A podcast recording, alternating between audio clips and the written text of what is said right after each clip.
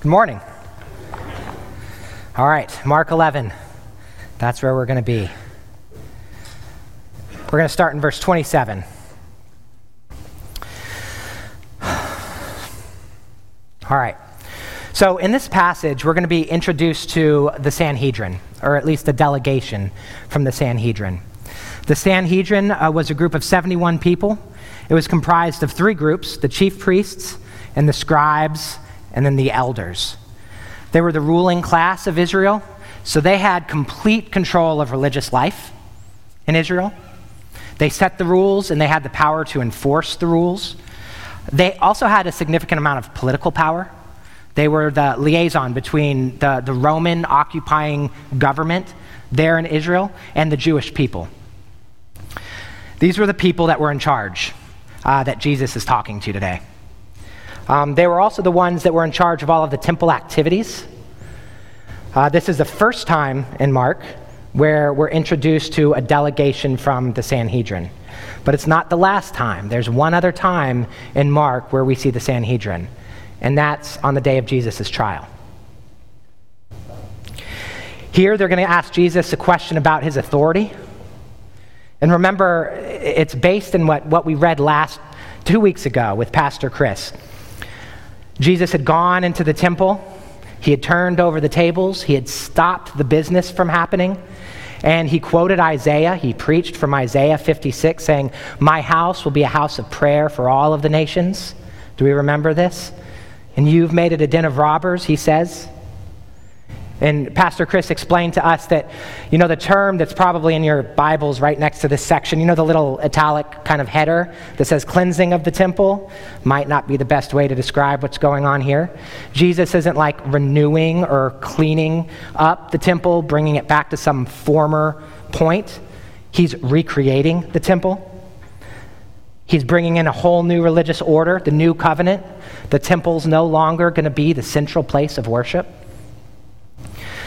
So today, in our passage, the Sanhedrin, or a delegation from the Sanhedrin, comes to Jesus and he says, They say, Who do you think you are to say things like this? All right, so that's the conflict. And Jesus is instead of accepting this question, is going to answer with a counter question. He's going to say, Was the baptism of John from man or from God? And this is what we read in Mark 1. This delegation is going to refuse to answer this question.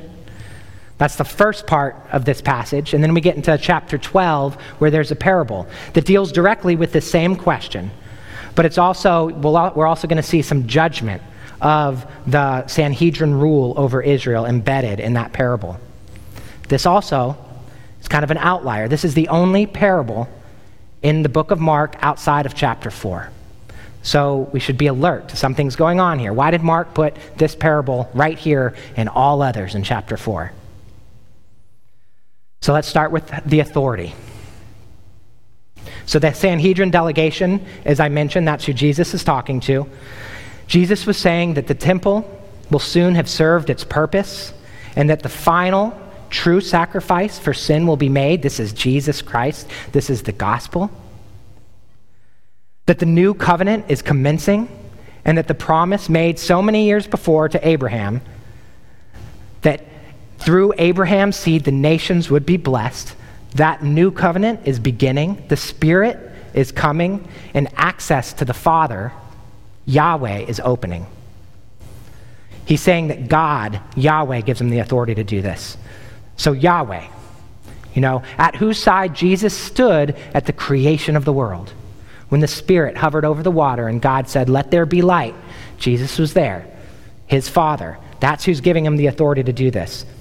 And he's also, I think, saying to the Sanhedrin, the delegation, that if they could consider the implications of this truth, if they would seriously consider their motivation for trying to clinch on to the power that they had over the temple, and they would re- repent and submit, that they would see the majesty of what's taking place here.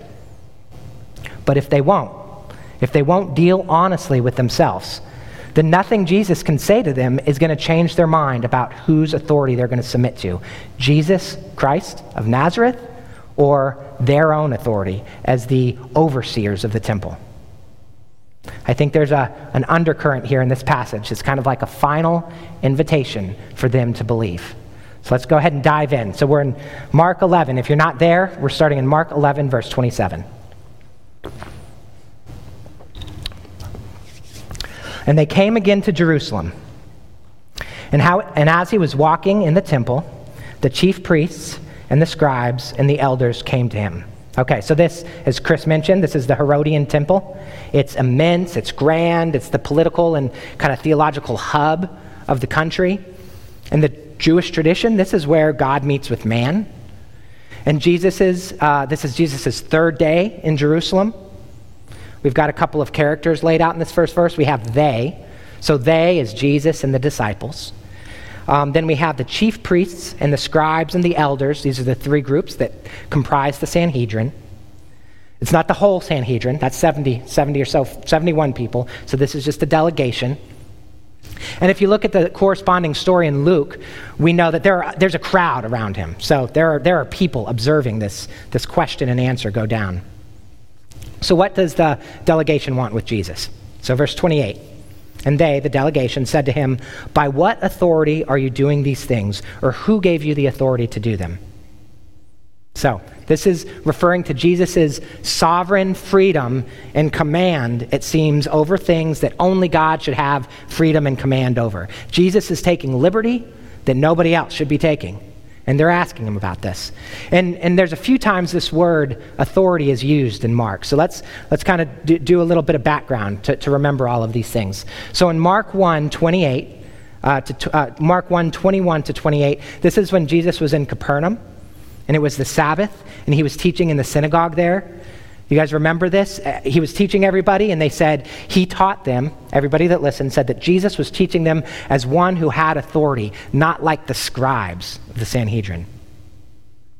And then, if you recall, there was this guy that had a, a spirit in him, and he's yelling out. He's demon possessed, and he's yelling out, What have you to do with us, Jesus of Nazareth? Have you come to destroy us?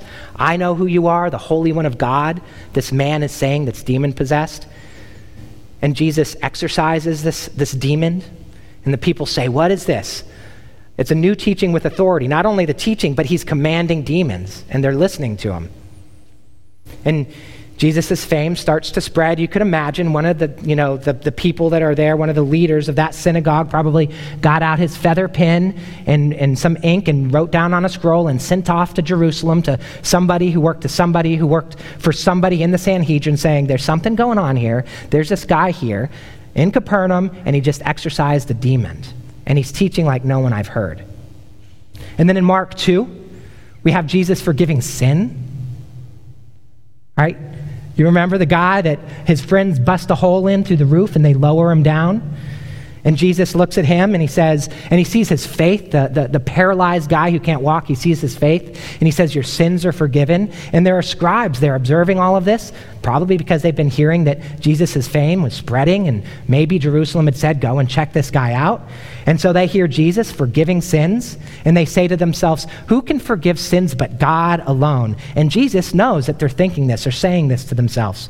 And Jesus says, Yeah, you're right. Only God can forgive sins. And I did just that. And in fact, I'm going to get him to stand up and walk. And so he heals the guy and he stands up and he walks out of there on his legs with forgiven sins.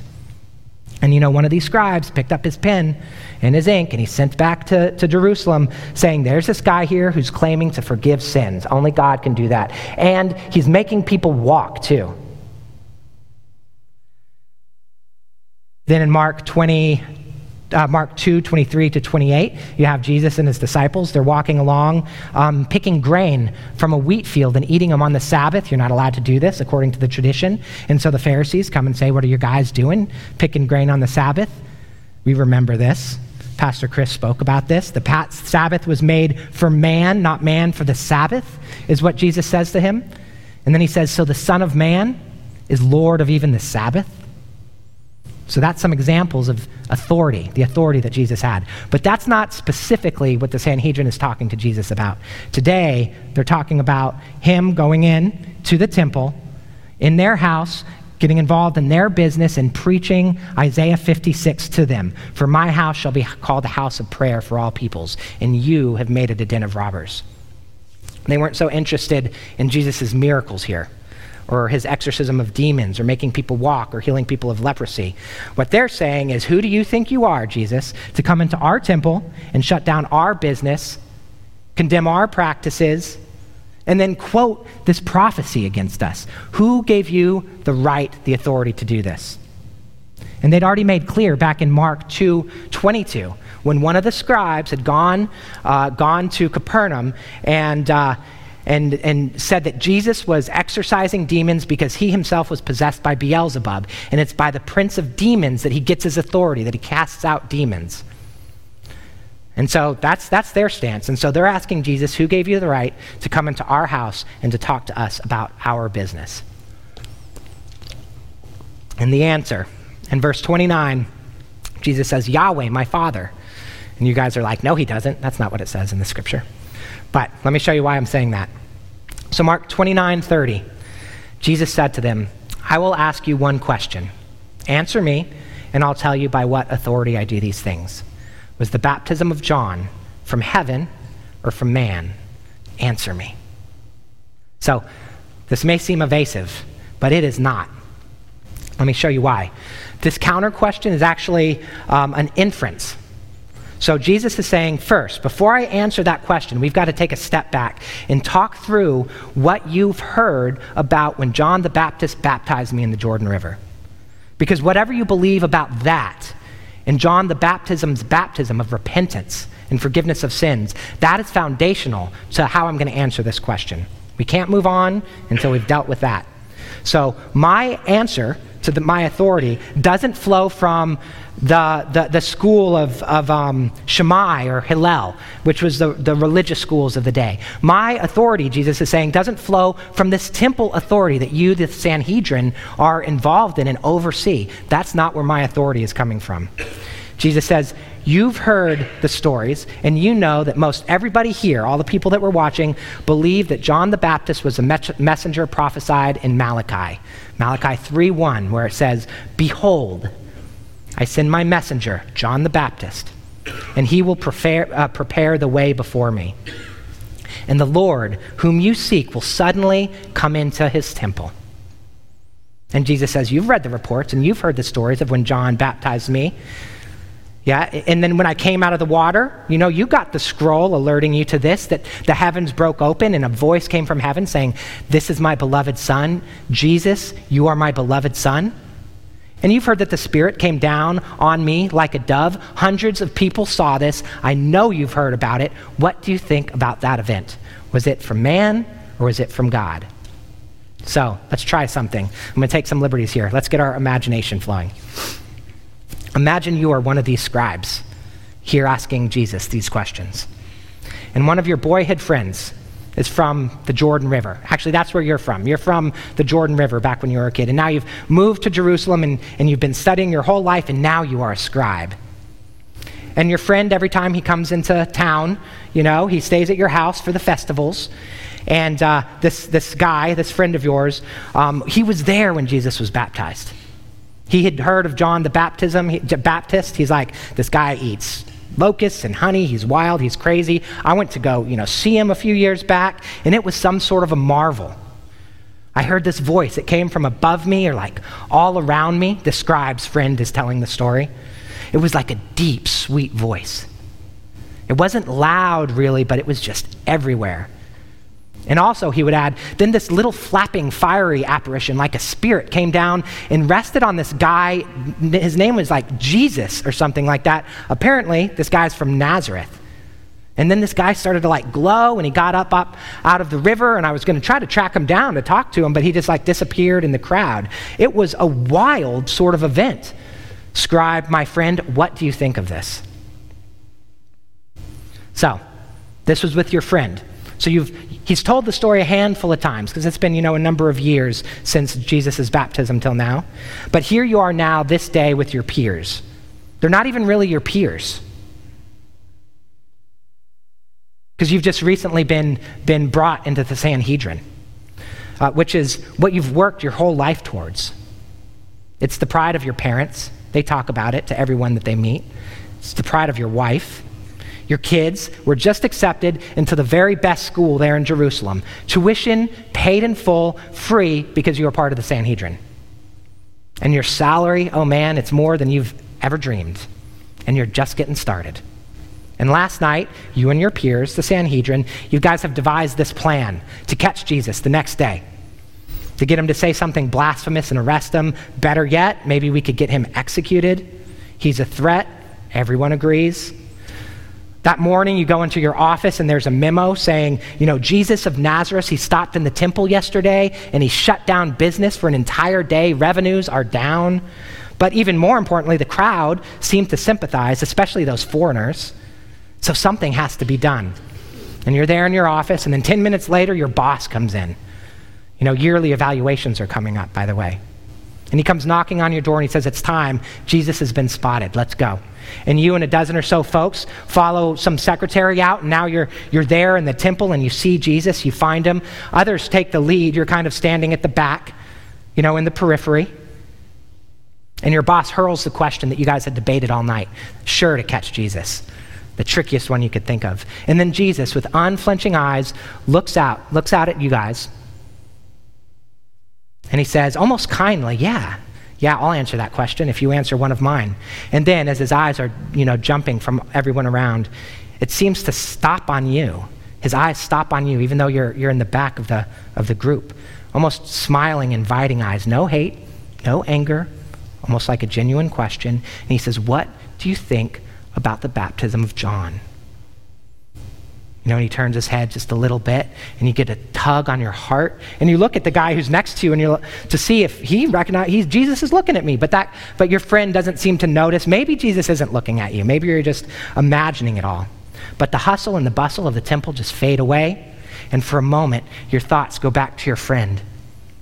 It's the craziest thing I've ever seen, you remember him saying. What do you think about all of this? But you've never considered it. I mean, you couldn't consider it. You knew that even an inkling of support for Jesus as a part of the Sanhedrin would cost you your position that you've worked your life for.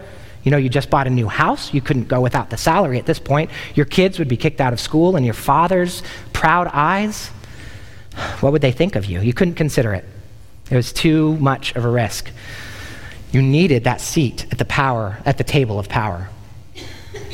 But then, before you realize it, the whole delegation is huddling. You know, they hadn't, you guys hadn't prepared for this counter question. They're all talking and whispering. What are we going to go to, what are we going to say?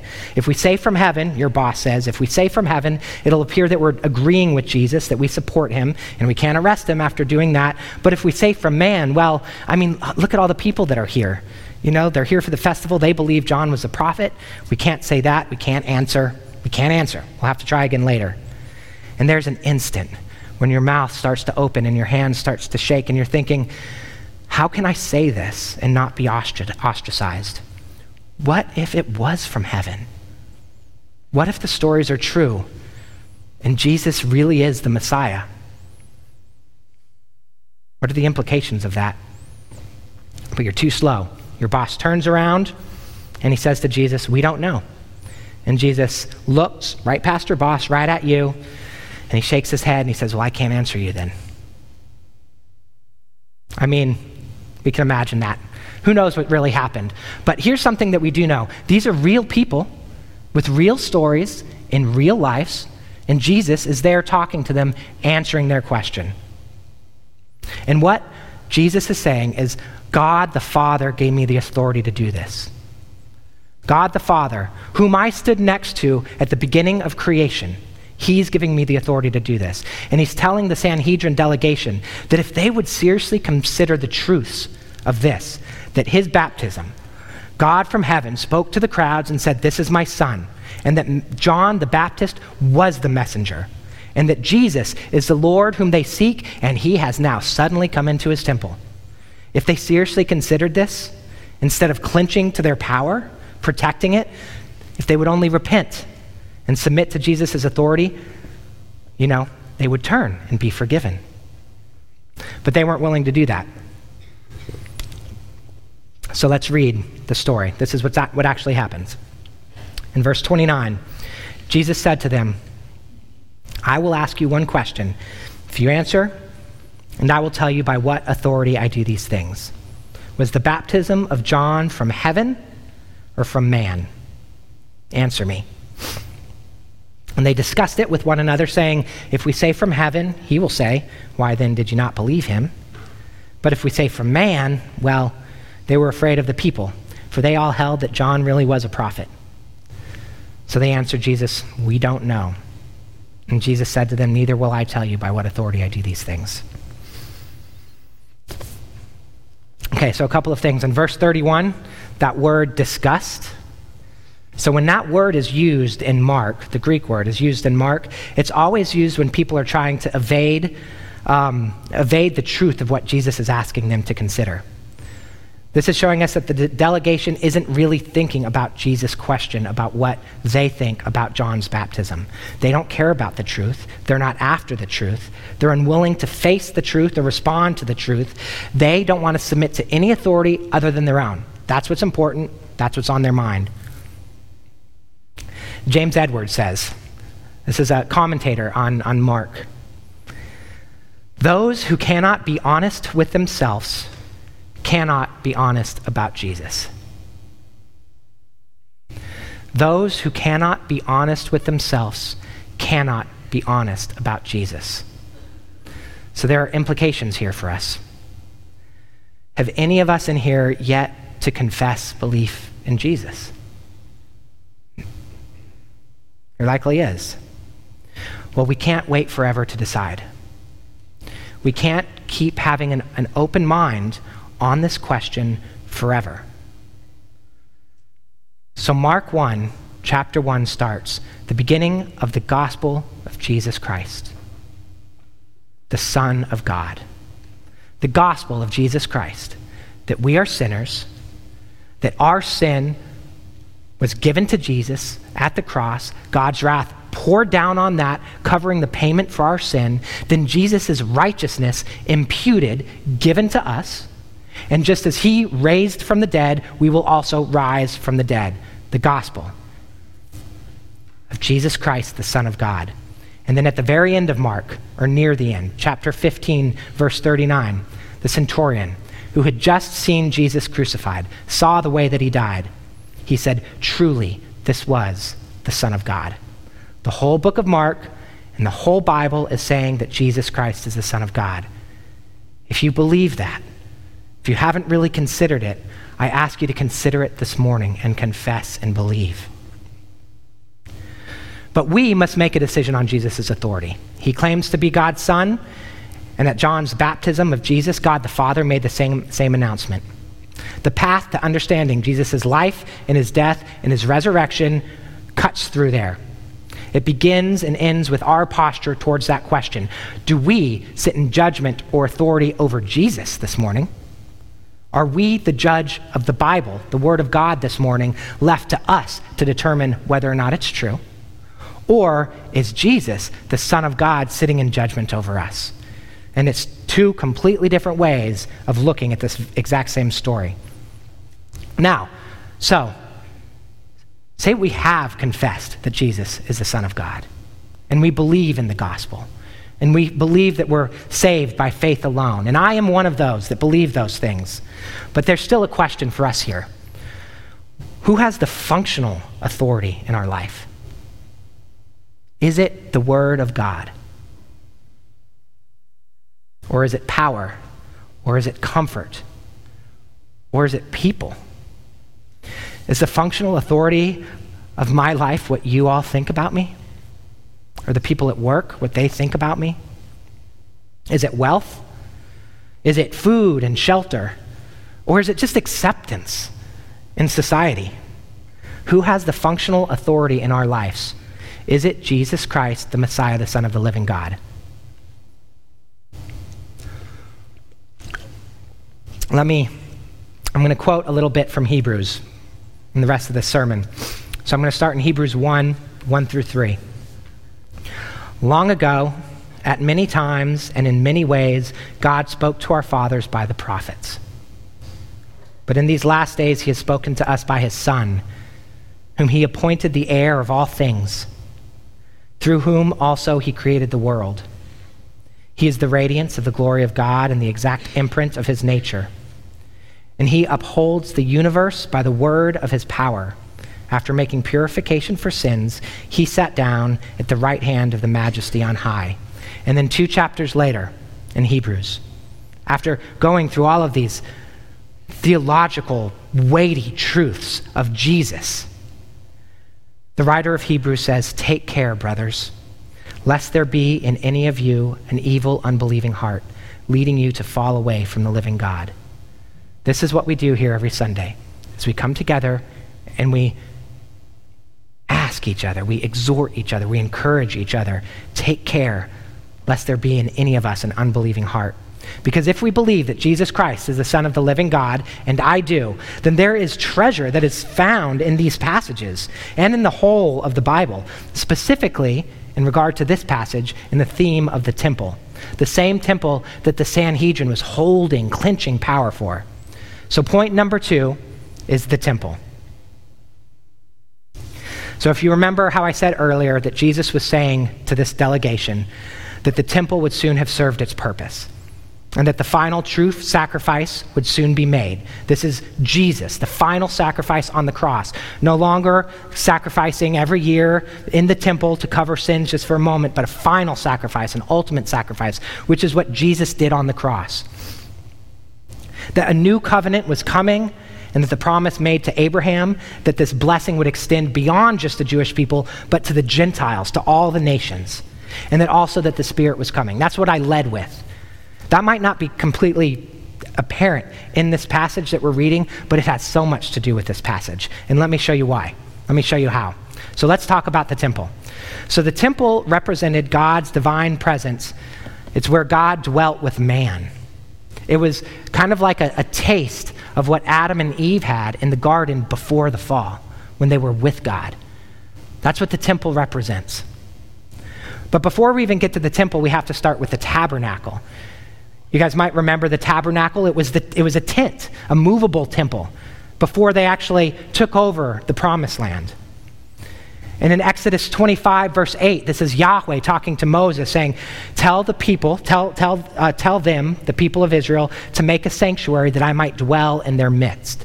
So the people start building this temple, this, this tabernacle, this tent. And they put the Ark of the Covenant in there. And you guys remember the Ark of the Covenant is where the Ten Commandments is, where the Ten Commandments are.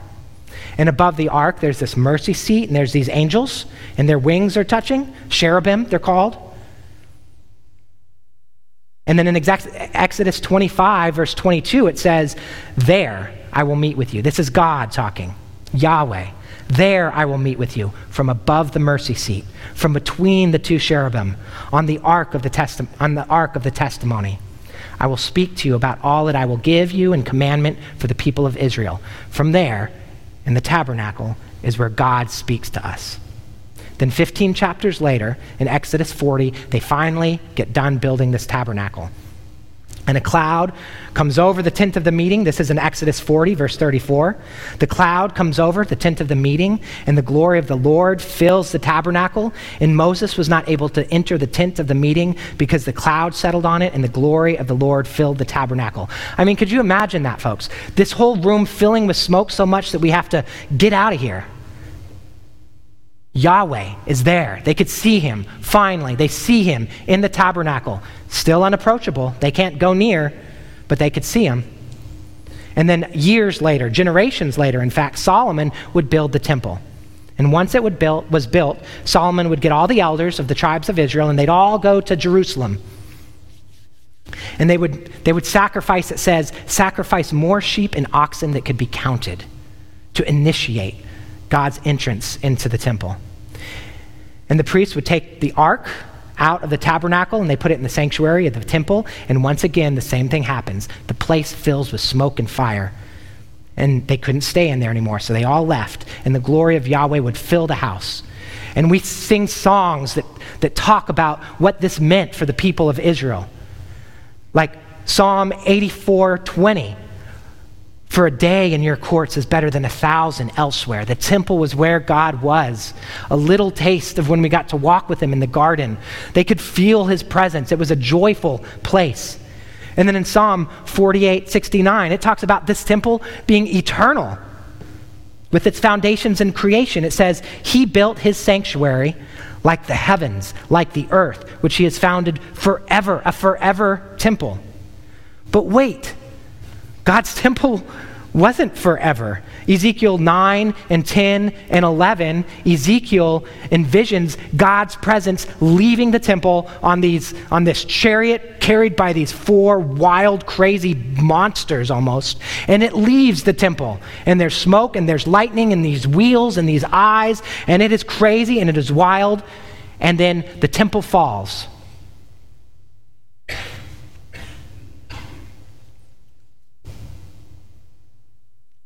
But Ezekiel would prophesy uh, about a new temple in Ezekiel 40 to 48, and it was even better than the previous one that fell.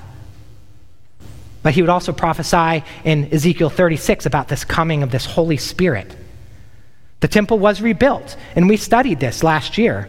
But the glory that was talked about in Ezekiel 40 through 48 is it's not anything like what this final temple was. This final temple that they rebuilt, the old people that remember the, the temple, they cried. They said, This is nothing like it used to be. It wasn't better, it was worse. And here is where the macro, the macro of the Bible enters into our little story here in Mark 11. Malachi 3:1 Behold, I send my messenger, and he will prepare the way before me. John the Baptist, and the Lord whom you seek, Jesus Christ, will suddenly come into the temple. And so Jesus has come in to the temple and he says, Sanhedrin, my house shall be called a house of prayer for all peoples, and you have made it a den of robbers. And the Sanhedrin comes out and says, Who gives you the right to say this? And the Sanhedrin delegation is asking about authority. So let's take a minute to just relish in not just what gives Jesus the authority to say these things, but what is Jesus saying here? He's building us into a new temple. That's what the new covenant is. That's why we don't need a temple anymore. We don't need temple sacrifices because he made a sacrifice once and for all for all our sins forever. We are perfectly clean, imputed with his righteousness.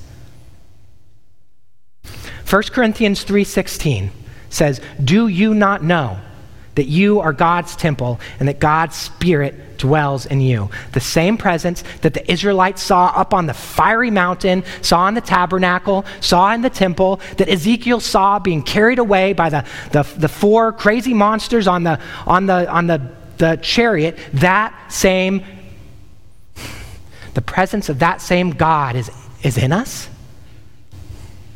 I mean, is that true? And after Ezekiel saw God's presence leaving the temple, do you remember this? The valley of dry bones. There's all these dead and dried bones. And Yahweh says, breathe into these bones. And so Ezekiel breathes into the bones, and they all stand up and they grow flesh back on. And I will put my spirit within you, and you shall live, it says in Ezekiel 37 14. He breathed in us. God breathed into us, God's very spirit, the spirit that was hovering over the waters before God said, Let there be light. That spirit is in us. Imagine that. I mean, look at the magnitude of it. He dwells here, He's made a home in your hearts. We don't look at some distant mountain covered with smoke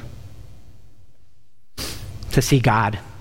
God is in our hearts. But even there's even more. The curtain that separated the holy from holies, the curtain that, that, that the, only the high priest could only go once a year, and with such trepidation, that curtain is now torn.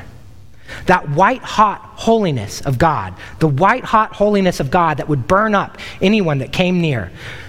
Christ's holiness has now been imputed to us, and our sin has been propitiated through Christ's death.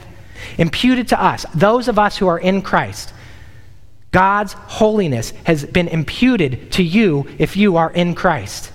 And this is what Jesus is saying to the delegation. He's saying, please take a moment to consider what it is that I've been saying. What do you think about my baptism? Was it from man? Or is this from God? Brothers and sisters, what do you think of his baptism? I mean, as I was writing this,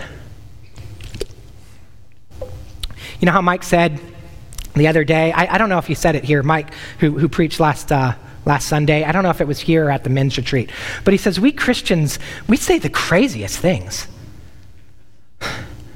So, do you guys hear what I'm saying? I mean, when I'm writing it down, I'm like, do I believe this? And if I believe this, what in the what kind of majesty is this?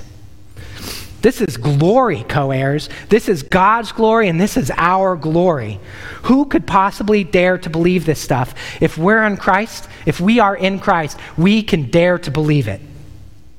Remember what Mike preached last week that during the same week before the crucifixion, you know, he'd been telling the, the disciples, I'm going to die. And they're like, Yeah, yeah, yeah, I'm going to die. Okay. You know, like ostrich head in the sand. And then they're finally starting to get it. They're there in Jerusalem, they're getting it, and they're sad and they're scared. And Jesus brings them up into an upper room and comforts them, and he prays for them, and he explains to them what's going on. I am the vine, you are the branches. You remember this last week. And he says in John 14, I'm going to ask the Father, Jesus talking to the disciples, John 14, 16, and I will ask the Father, and he will give you another helper to be with you forever, even the Spirit of truth, whom the world cannot receive because it neither sees him nor knows him. But you know him, for he dwells with you and will be in you. And then Ephesians 2 18 through 22, which is talking on the same theme. For through him, that is through Jesus, we both have access in one spirit to the Father. So then, you are no longer strangers and aliens, you are no longer Gentiles, but you are fellow citizens with the saints and members of the household of God. The same citizens of all of those reformers that we talked about early earlier, all of the saints, forever for eternity. Elijah, Moses, David. We are there in that cohort. We are co heirs. We are all being joined together. We're growing into a holy temple in the Lord, in Him, that is in Christ. You are being built together into a dwelling place for God by the Spirit. So, you know what's going on in this passage? At this point in history, the San- Sanhedrin, they had a, they had a grip on, on, on who was in and who was out. And they had all of their rules and they had all of their books, and they were the gatekeepers. They were the gatekeepers. You want to get to God, you go through them. And at this point, these leaders wanted to hold on to the power. They wanted to remain the gatekeepers. And Jesus is telling them, it's over. My Father has no more need for gatekeepers. Remember the prophecy from Jeremiah that's quoted in Hebrews? You know, I told you I was going to quote Hebrews a little bit. This is in Hebrews 8. This is actually a quote from Jeremiah. So, Hebrews 8 Behold, the days are coming, declares the Lord, when I will establish a new covenant with the house of Israel, the new covenant with the house of Israel, and with the house of Judah then going a couple verses down, for this is the covenant that I will make with the house of Israel after those days, declares the Lord. I will put my law in their minds, and I will write it in their hearts. And I will be their God, and they shall be my people. And they shall not teach each one his neighbor and each one his brother, saying, Know the Lord. For they shall all know me, from the least of them to the greatest. For I will be merciful toward their iniquities, and I will remember their sins no more. Praise be to Jesus for the cross they remember our sin, he remembers our sins no more. But then it finishes, the writer of Hebrews, in speaking of a new covenant, he makes first the old one obsolete. And what is becoming obsolete and growing old is ready to vanish. And here's the thing I'm up here preaching right now. And that's good. The Bible, it prescribes it. That's why we do it. It's good. It's good that the reformers preached. But preachers are not gatekeepers. It says in Hebrews, and they shall not teach each one his neighbor and each one his brother, saying, Know the Lord, for they shall all know me. You see, it's not any preacher's words that have power. Because you see what happens in here on Sundays and what happens throughout the week at our homes, at our dinner tables, and in our cars, and in our backyard, playing with the kids, and as we're singing songs, and as that spark ignites, it's that God has put His law into your minds and he's written it onto your hearts. It is the Holy Spirit who does the preaching. It is God directly with whom you deal. and it is God directly with whom I deal. For this is the covenant that I will make with the house of Israel, the writer of Hebrews says. After those days, declares the Lord, I will put my laws in their minds and write them on their hearts. There are no gatekeepers. Jesus has made them obsolete.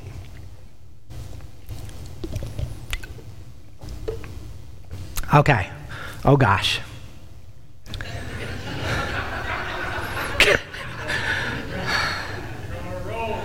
All right. The vineyard and the cornerstone. So, point number three. Let's walk through this parable. Mark 12. And he began to speak to them in parables. A man planted a vineyard and put a fence around it and dug a pit for the winepress and built a tower and leased it to the tenants and went into another country. So God plants a vineyard, he invests in it. The people of Israel are that vineyard, and God handed the care of that vineyard over to the religious leaders. Verse 2 When the season came, he sent a servant to the tenants to get from them some of the fruit of the vineyard. So once the vineyard started producing fruit, the man sent uh, to collect some of the fruit. Verse 3 And he took him this is the, the servant that the, the, the owner sent. And he took him and he beat him and he sent him away empty handed. And again, he sent to them another servant. And they struck him on the head and treated him shamefully. And he sent another and they killed him. And so, with many others, some they beat and some they killed. So let's read a little bit from Stephen's speech in Acts after Jesus' death. So Stephen, so this is this is an Acts. Jesus has died. He's been raised. Pentecost has happened. All right. So um, Stephen is speaking to the same group of people that Jesus is speaking to. In Acts 7:51, he says, "You stiff-necked people, uncircumcised in heart and ears, you always resist the Holy Spirit. As your fathers did, so do you. Which of the prophets did your fathers not persecute?" And they killed the one who announced beforehand the coming of the righteous one. That's John the Baptist. And you have now betrayed whom you have now betrayed and murdered. That's Jesus. And you who received the law and delivered by angels and did not keep it. So let's, let's keep going. Verse 6 He still had one other, so the, the landowner, a beloved son. And he sent him to him, saying, They will respect my son. But those tenants said to another, one another, This is the heir. Come, let us kill him. And the inheritance will be ours. And they took him and killed him and threw him out of the vineyard. What will the owner of the vineyard do? He will come and destroy the tenants and give the vineyard to others. So, a beloved son. Well, we've heard this word before. This is taken, you know, directly from uh, the, the very beginning of, of Mark. When, when God, when Jesus was baptized, and God the Father says, "You are my beloved Son." We've also heard it at the Transfiguration when you had James and uh, John and Peter and Elijah and Moses, and God says, "This is my Son, my beloved Son. Listen to him." So in this parable, sending the servants to appeal to the, the, the landowner was sending the servants to appeal to the integrity of the tenants, but he sends the son to appeal to the right of the law. Other than the father, only the son has legal claim of the vineyard. So James Edwards explained it this way The son goes as the father's representative with the father's authority to the father's property to claim the father's due. And you know what they said? This is the heir, verse 7. They kill the son because they recognize him. They want to rule the vineyard, they want the final say. Just like Adam in the garden, who wanted the kingdom without the king. The Sanhedrin wants the temple and the power, not to do God's work, not to do God's will, but to decide good and evil for themselves, to be the gatekeepers. As the quote so often goes in the history of the Bible, they did what was right in their own eyes. And another quote from Edwards If humanity can dispense with God or even kill God, then humanity can become God. What is the sum total of human history if not the attempt to rid the universe of God? That's what they wanted. All right, verse 9, and give the other the vineyard to others. So others, this is the, the Gentiles, it was clear to them in that day.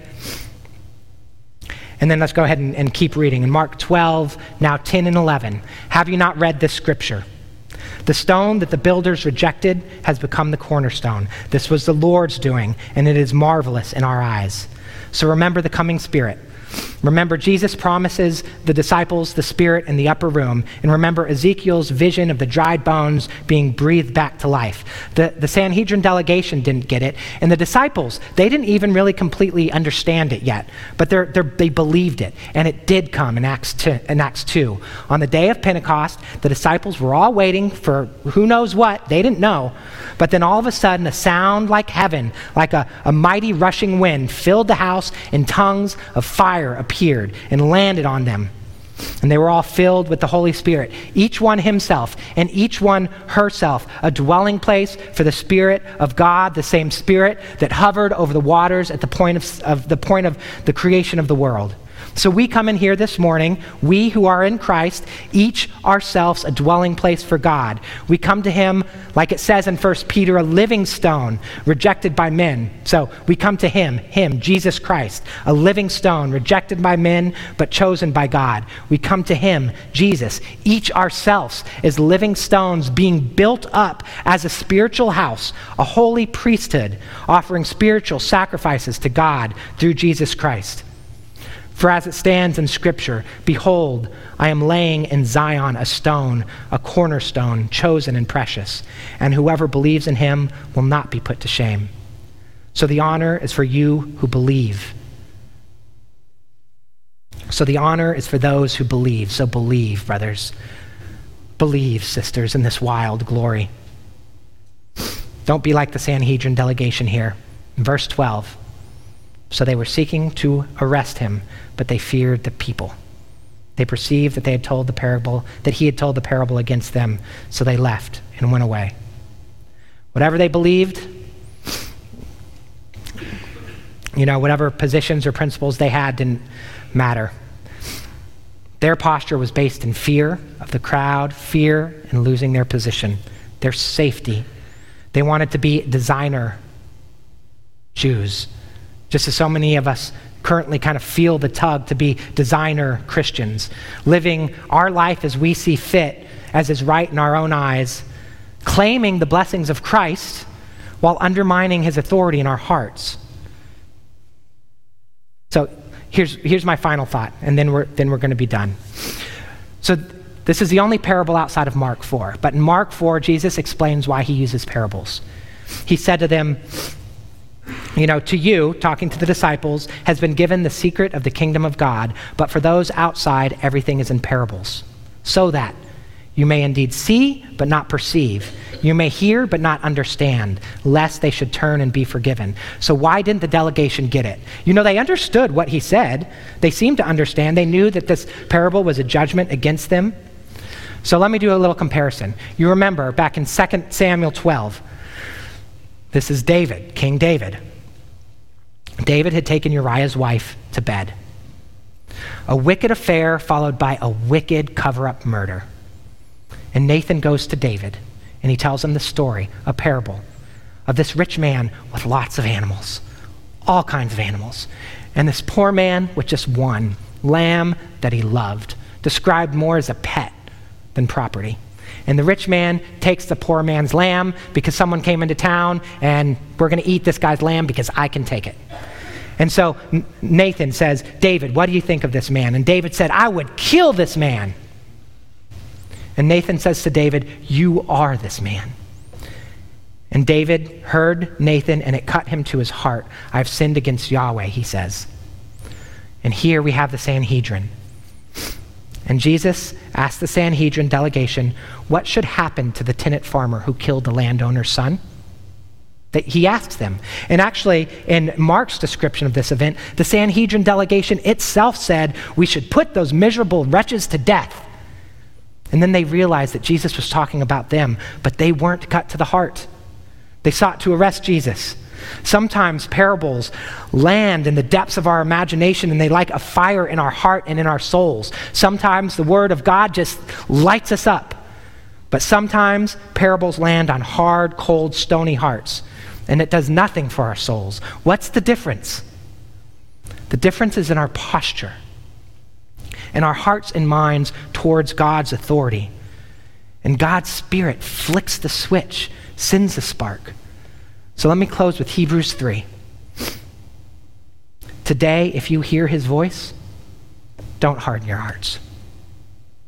The honor is for those who believe. So believe, brothers and sisters. There is no gatekeeper. In Christ, you have direct access to God. Let's stand and pray.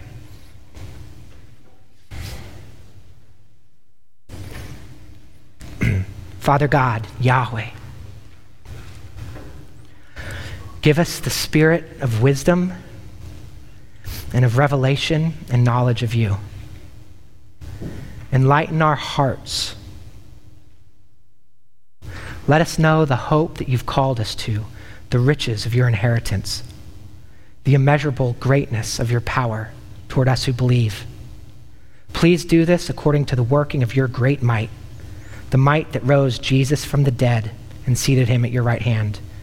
We pray this for your glory in Jesus' name, who is above, who is far above all rule and authority and power and dominion, whose name is above every name that is named. Amen.